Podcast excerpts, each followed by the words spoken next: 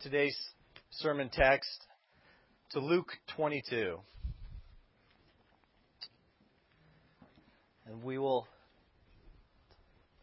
we will begin at verse 31. And the Lord said, Simon, Simon, indeed Satan has asked for you, that he may sift you as wheat. But I have prayed for you that your faith should not fail. And when you have returned to me, strengthen your brethren. But he said to him, Lord, I am ready to go with you both to prison and to death. Then he said, I tell you, Peter, the rooster will not crow this day before you will deny three times that you know me. Father God, I pray that you would open the truth of your word to your people using the feebleness of my lips, and that all things we do would bring glory to your name. In Jesus' name we pray. Amen. Blessed be the God and Father of our Lord Jesus Christ, who has blessed us with every spiritual blessing in the heavenly places in Christ. Every spiritual blessing. I have titled this sermon, The Perseverance of a Saint. And while, we will be looking at the life of Peter here, one saved by the blood of our Lord Jesus Christ, my hope for you, for all of us, is that by the end of the sermon, you will see what truly upholds our faith despite our many failures. Now, the Westminster Confession of Faith states in chapter 17 concerning this doctrine of the perseverance of the saints that they whom God hath accepted in his beloved, effectually called and sanctified by his Spirit, can neither totally nor finally fall away from the state of grace, but shall certainly persevere therein to the end and be eternally saved. And this eternal aspect, I want to draw your picture to for right now. I'm going to lay forth an illustration that I'm going to refer to throughout the sermon. It's the life of a Christian, and he stands on a road. And although the top of the road is his present life, so he can only see where he is at now, or perhaps look behind and see where he's been, underneath that road lies a solid foundation that today I'm going to call perseverance. There are many blessings, like I said, all spiritual blessings that lie in that foundation. But for today, we're going to talk about perseverance. And so, yet, while he can only, this Christian can only look at where he is in the present, he knows he can have this eternal aspect given to him by the Father so that it's like he can glimpse where that road is going in the future because it lies on that foundation of perseverance. And I'll be coming back to that illustration a few times throughout the sermon. But as described here in God's Word and by the writers of the confession, there is no doubt that perseverance, rightly understood, is a most precious blessing given to God's people. But as we will see as we look in this snapshot in the life of Peter, you know, it's not a break from the real struggles, some of those failures that we have while we are, while we are on our Christian walk. So now we're going to turn to the passage and examine perseverance as seen through the eyes of Jesus. But before we can get to that, we are immersed in a problem immediately. This is not your run of the mill problem. Somebody didn't spill the milk. Joe hasn't come down to talk to Peter and say, hey, I've got an issue with you. It's a problem of enormous proportions that only Jesus would be able to identify on this night. Read with me in verse 31. Let's look at what the problem is. And the Lord said, Simon, Simon, indeed Satan has asked for you that he may sift you as wheat. Now, I've never been given such a message, and I, I hopefully am not given one that clear. But Peter was on this night. He pulled no punches as to what would happen on this night. And it's a danger to all of his intended audience. And so I want to look at the audience. Who is Jesus talking to? Who is he warning at this time? Because I think if we take just a cursory look at the passage here, it almost looks like Jesus is talking just here to Peter. Well, he calls his name twice there. But if we look in the Greek at the word you here, that pronoun in the Greek is plural. So it causes us to ask, well, who is Jesus talking to? Who is he warning of this danger? I'm sure they would want to know. It's a pretty big danger. They might want to know what's coming upon them. And so if you would turn with me to Matthew 26, and we'll be looking at this verse a couple times. In Matthew 26, in verse 31, we'll look at how this you is expanded by the other authors in the Synoptic Gospels. Both Matthew and Mark expand on us to give us a glimpse into who the audience is. Read from verse 31. Then Jesus said to them, All of you will be made to stumble because of me this night. And I'm going to stop right there on that verse because now we can see why Luke uses the plural form of you in his book. You see, Jesus is describing a problem, and the problem is that Satan has asked, not just for Peter, he has asked for all of the disciples on this night. And then Luke continues on. He doesn't say that Satan has just asked for the disciples. He's saying that he's asked for them to sift them as wheat. He has a purpose in mind for what he wants to do to these men. I find it interesting that Jesus uses an illustration here in describing the work of Satan, what he wants to do to the men, which is the same as often described to God himself. When we are talking about this process of separating the wheat from the chaff, sifting the wheat, it is meant to describe a harsh, a grinding, and above all, a thorough process in which the purity of the wheat is separated from that which is undesirable, in this case, the chaff.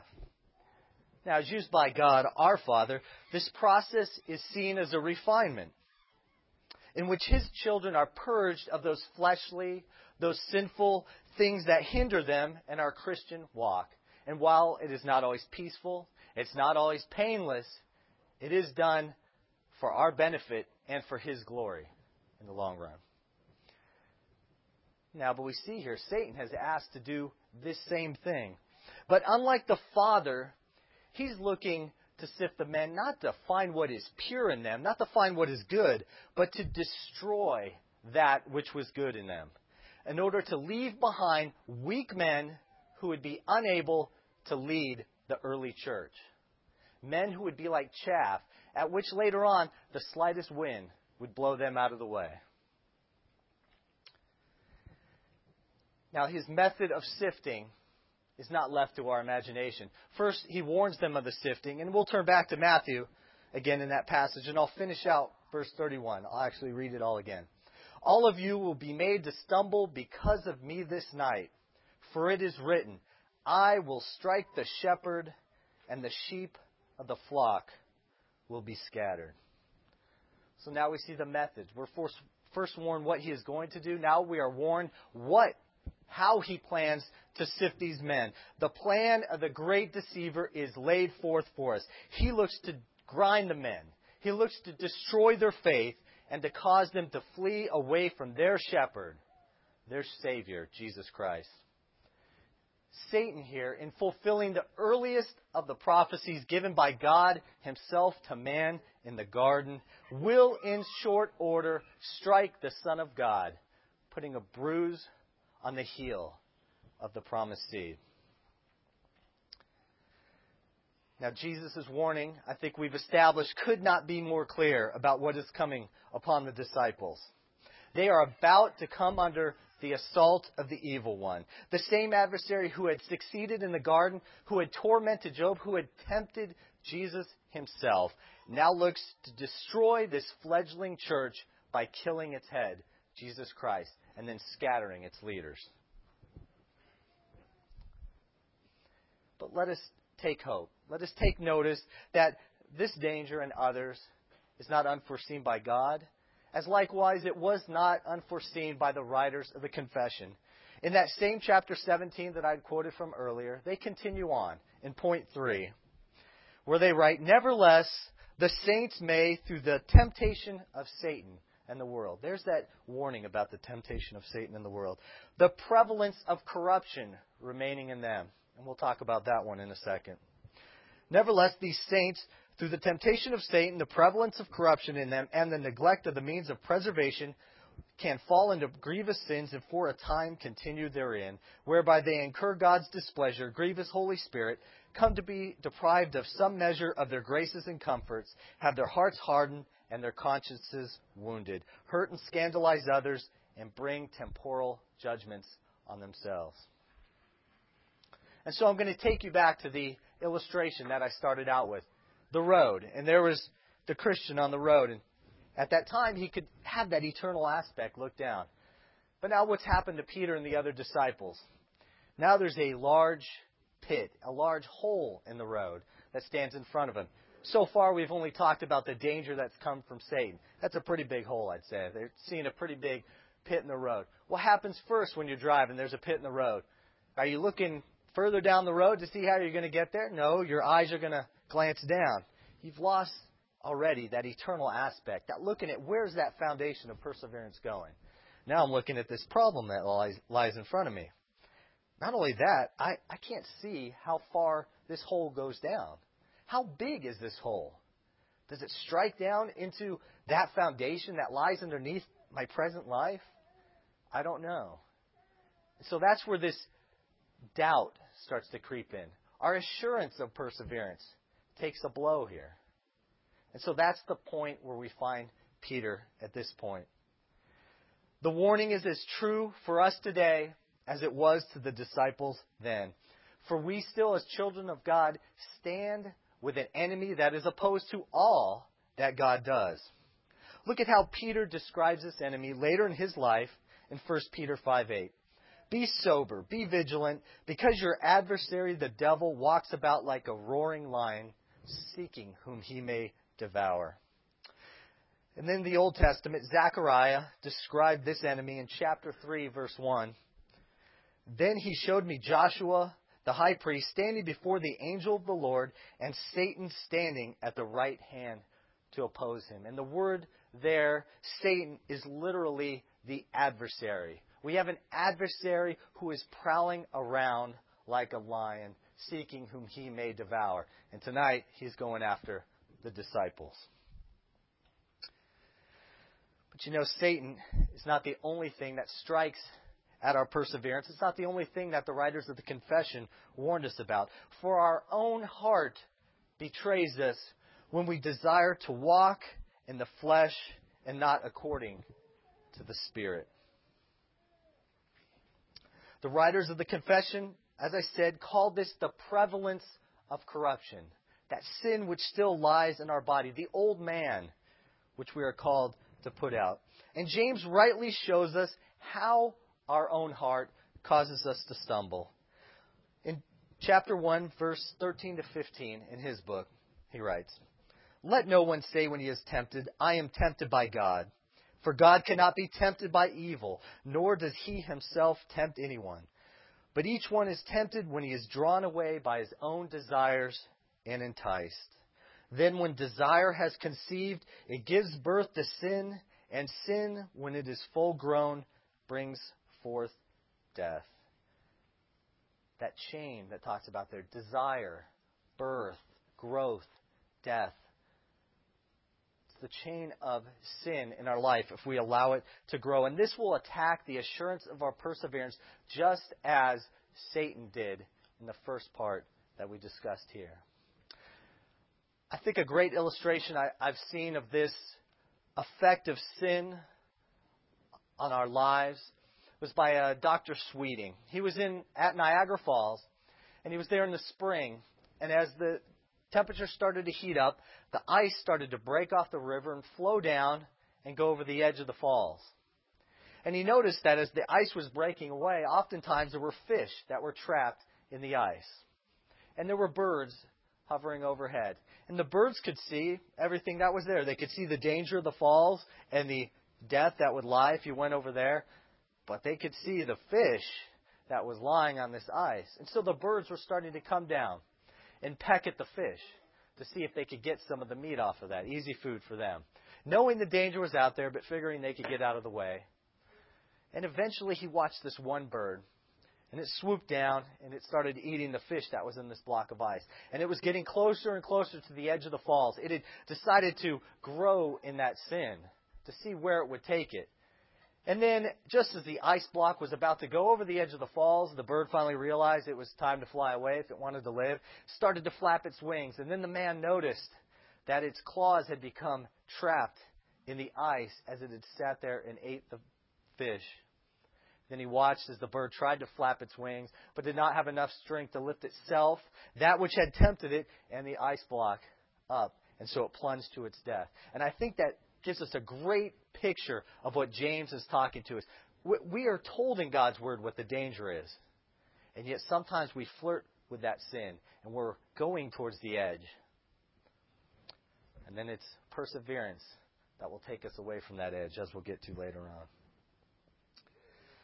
So the problem lies before us today, as it did on the disciples the night before the death of Jesus. In their life, as in ours, we both stand before a formidable enemy. And we all have hearts that sometimes betray us. And so both of these want to strike at the gift of persevering assurance that is given to us by God. So I'm going to take you back to the illustration, if I could, of the road. We're sitting in front of this hole once again. This is where we left off. We've got this problem in front of us. And I feel it's at this point that many people take the path of the wrong understanding of what perseverance is, what it means to persevere in this life. You see, as we stand at this road, at, this hole, we notice off to our side that there's a fork in the road. And we take a look over, we can't really see where that fork in the road goes to. It just kind of goes a little bit out of the way of the problem, we think. And so this is where I feel many of us go down the wrong path. We're looking for a solution to the problem that is not the solution that led on that road of perseverance that we had seen before when we could look eternally. Instead, we're looking for our own way around the problem. So, before we get to what perseverance is, I'm going to take a little trip down that fork in the road and see where it led Peter on the night that he betrayed Jesus. Now, despite the fact that we know we are saved and upheld solely by the grace of God, like I said, when it comes to perseverance, we understand this eternally. When we think about it in that aspect, when we're looking down the road with no problems, we understand perseverance.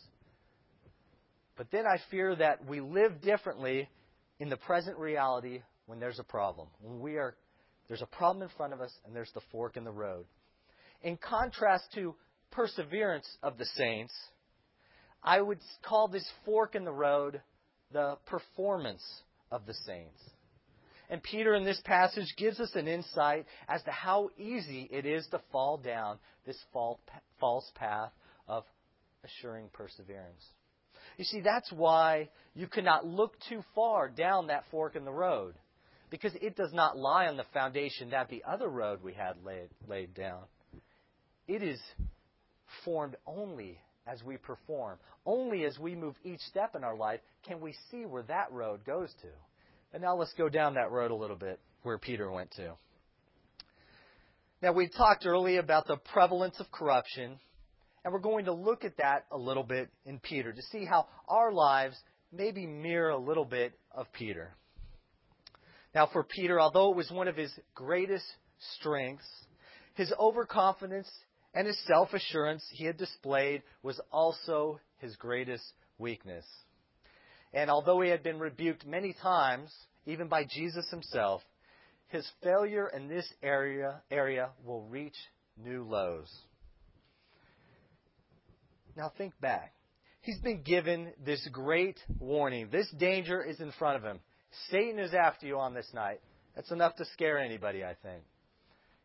So he's told that. And then in verse 32, he's given the solution. Now, we're going to go ahead and skip over verse 32 right now because that's exactly what Peter did. He saw the problem, he was given the answer, that which would enable him to understand what perseverance is, and he will understand that later on once he's through this whole night. But for now, he says in verse 33, turn with me, Lord, I am ready to go with you to prison and to death. The, the danger wasn't enough to scare him. The solution really wasn't what he wanted. He's ready to go and do anything he can for Jesus on this night.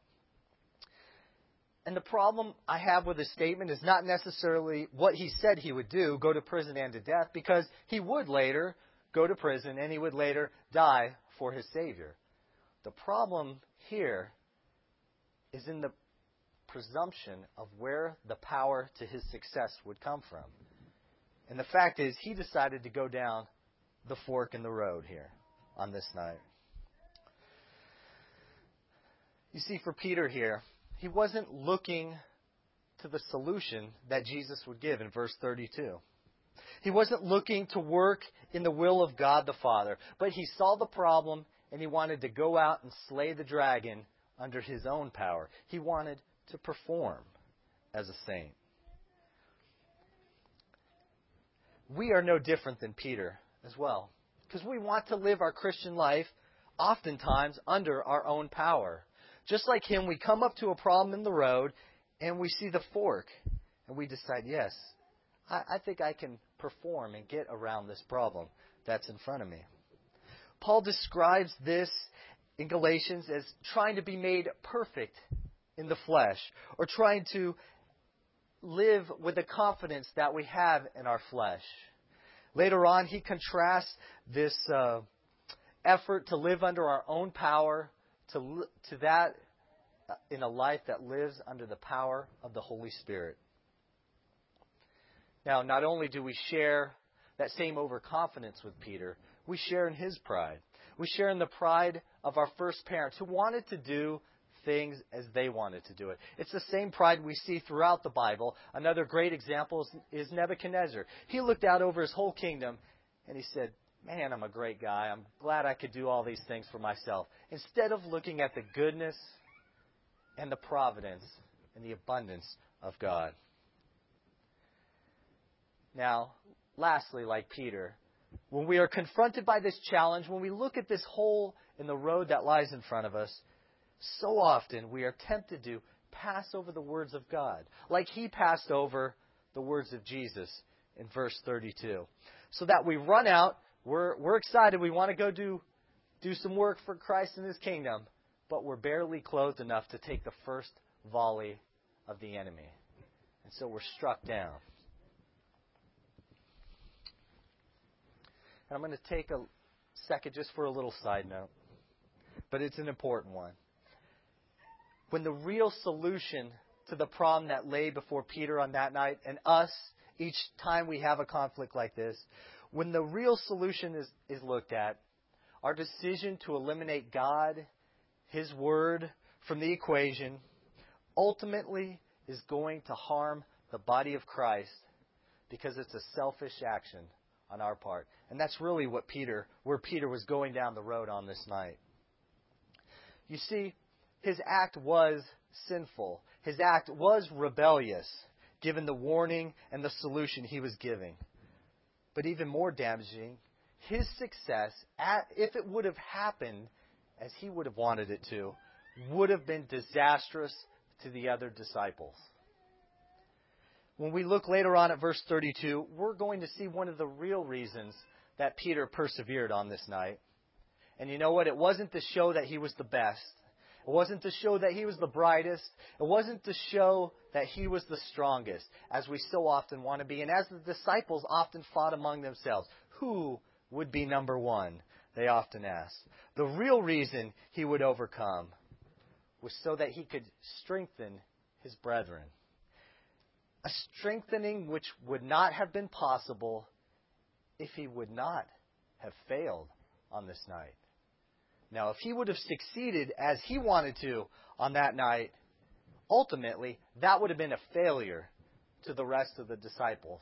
Although I guess to himself, he probably would have thought that would have been an okay thing, looking at it just from his point of view. We cannot forget that if we adhere to a belief that our performance, those things that we do, is the reason why we persevere, then ultimately we're looking only at our needs. We're only looking at our successes rather than what the body at large desires, which is where Jesus was looking at on this night. And so we've taken a little side trip down the fork in the road, and we've seen that that's where performance will lead us to. And so that's not the answer to the, to the problem that lies before us. Remember, the problem is pretty big in this case Satan and a wayward heart. Then what is the solution? How can we persevere in this life? And like I said, if you would turn to verse 32, we'll read the words of Jesus here. But I have prayed for you that your faith should not fail. And when you have returned to me, strengthen your brethren. You see, the answer was given to Peter. It's the same answer that is given to us. And just like he passed over those words on that night so quickly, we oftentimes pass over God's words just the same. And we rush out to do things on our own ability. We take that fork in the road just to see where it's going to go because we think that will get us around the problem. But Jesus shows us the true path of perseverance. And it lies not in our performance, but in Him and His advocacy. Just as Jesus prayed for Peter on that night, look at how he sits at the right hand of God today in the heavens as our high priest and advocate. Hebrews 7:25 states, "He is able to save to the uttermost." And there that uttermost means completely or forever. That's what we're talking about perseverance. He is able to save to the uttermost those who come to God through him, since he ever lives to make intercession for them. Paul states in Romans 8:33 and 34, "Who shall bring a charge against God's elect? It is God who justifies. Who is he who condemns? It is Christ who died and furthermore is also risen, who is even at the right hand of God the Father, who also makes intercession for us." John writes in 1 John 2 1, And if anyone sins, we have an advocate with the Father, Jesus Christ the righteous. And then in Isaiah 53:12, I want to show how this role of intercession was even prophesied about. Therefore I will divide him a portion with the great, and he shall divide the spoil with the strong, because he poured out his soul unto death, and he was numbered with the transgressors, and he bore the sin of many and made intercession for the transgressors. His intercession was even prophesied for us long ago. I don't know if anybody else sees this in this passage, but whenever I read it, I can't help but compare Judas, who Luke had just previously talked about, to Peter. You see, these were both men under the assault of Satan, under the assault of the sinfulness of their own heart, and yet they end up strikingly different after this night. In the case of Judas, we have Jesus not offering a prayer, he's not offering intercession, he's offering up a curse. Luke 22:22 states, "And truly the Son of Man goes as it has been determined, but woe to that man by whom he is betrayed. Woe to that man." Those are the words that Judas got on that night. But in the case of Peter, this is the case of a disciple, another disciple, who is also going to fail Jesus on this night, deny him three times. In the case of Peter, we have Jesus offering not a curse, not a rebuke, but a prayer. And it is in this prayer, this intercession, in which Peter's faith is upheld and it's in the same prayer that our faith is upheld even today. You see, for Peter, just as in our life, we will endure massive struggles and failures. But what Jesus was pointing out to Peter here is that the failure he would go through would not be a failure of his faith. It wouldn't be a failure of his perseverance. It would be a failure in his performance as he went down that road to go around the problem. he didn't trust in the words of Jesus. He didn't really listen to what he said. He wanted to do things his way. You see, God has promised that our faith will persevere because He has chosen us through His election based on His free and unchangeable love, not, thank God, on our performance. The lesson that Peter would learn, and that we need to learn as well from him, is that performance is not the answer to our perseverance. And likewise, the flip side of that. A failure in our performance is not a loss in the perseverance which was purchased to us by Jesus. And then, if we do go through an event like Peter did, let's listen to all the words of Jesus here. For Peter it was, When you have returned to me, strengthen your brethren. And I would say that same call goes out to us when He carries us through a problem, a failure, past an enemy like Satan in our life. Strengthen your brother and your sisters. Allow them to either learn from you if they have not gone through the same thing, or if they have, pick them up, just as Peter, in some way as prophesied by Christ, would pick up and strengthen his closest brethren. I saw a great illustration about perseverance and trusting in God. It has to do with an Austrian town. They were under uh, the attack by Napoleon's forces. As the forces were bearing down, the people in this town did everything they could in their own power to try to keep Napoleon's forces away. They dropped everything they were doing, their normal habits and routines, and tried everything they could. But finally, as Easter was approaching, they decided we've done all we can do. His forces are just about to come over the last hill and they're going to destroy our town and leave it to be no longer here. And so the people decided on that day, on Easter Day, as a matter of fact, that they would drop what they were doing and return to worship God, which is something that they had turned away from the whole time they were trying to keep the French forces away. And so they went to church and they rang the bells that morning to call the people to come in and worship God. And when the French forces heard the bells ringing, they figured that other people had come from surrounding lands and had come to reinforce the village. And so they turned away from the village. So ultimately, this town persevered, not in all the weeks and months worth of work that they did on their own to save themselves, but they were saved by the ringing of bells when they turned to worship God, which is something that they should have been doing the whole time, keeping their focus on Him. See what Peter found out on this night, he, he had figured it out before, but especially on this night, and what we need to remember is the Christian walk is not an easy walk. Oftentimes, it's not the prosperous and the peaceful one that we either see on television or we get used to because we live here in the United States with many blessings. But it is a difficult one with many potholes in the road, given an enemy and a world that hates us and a heart that often wants to betray us. Remember, we also live in a world where personal performance, what you can do and what you can show, is often rewarded. And so when we are confronted by the real challenges, the real spiritual challenges of life, oftentimes our first instinct is to go down that fork in the road, to turn and to fight on our own.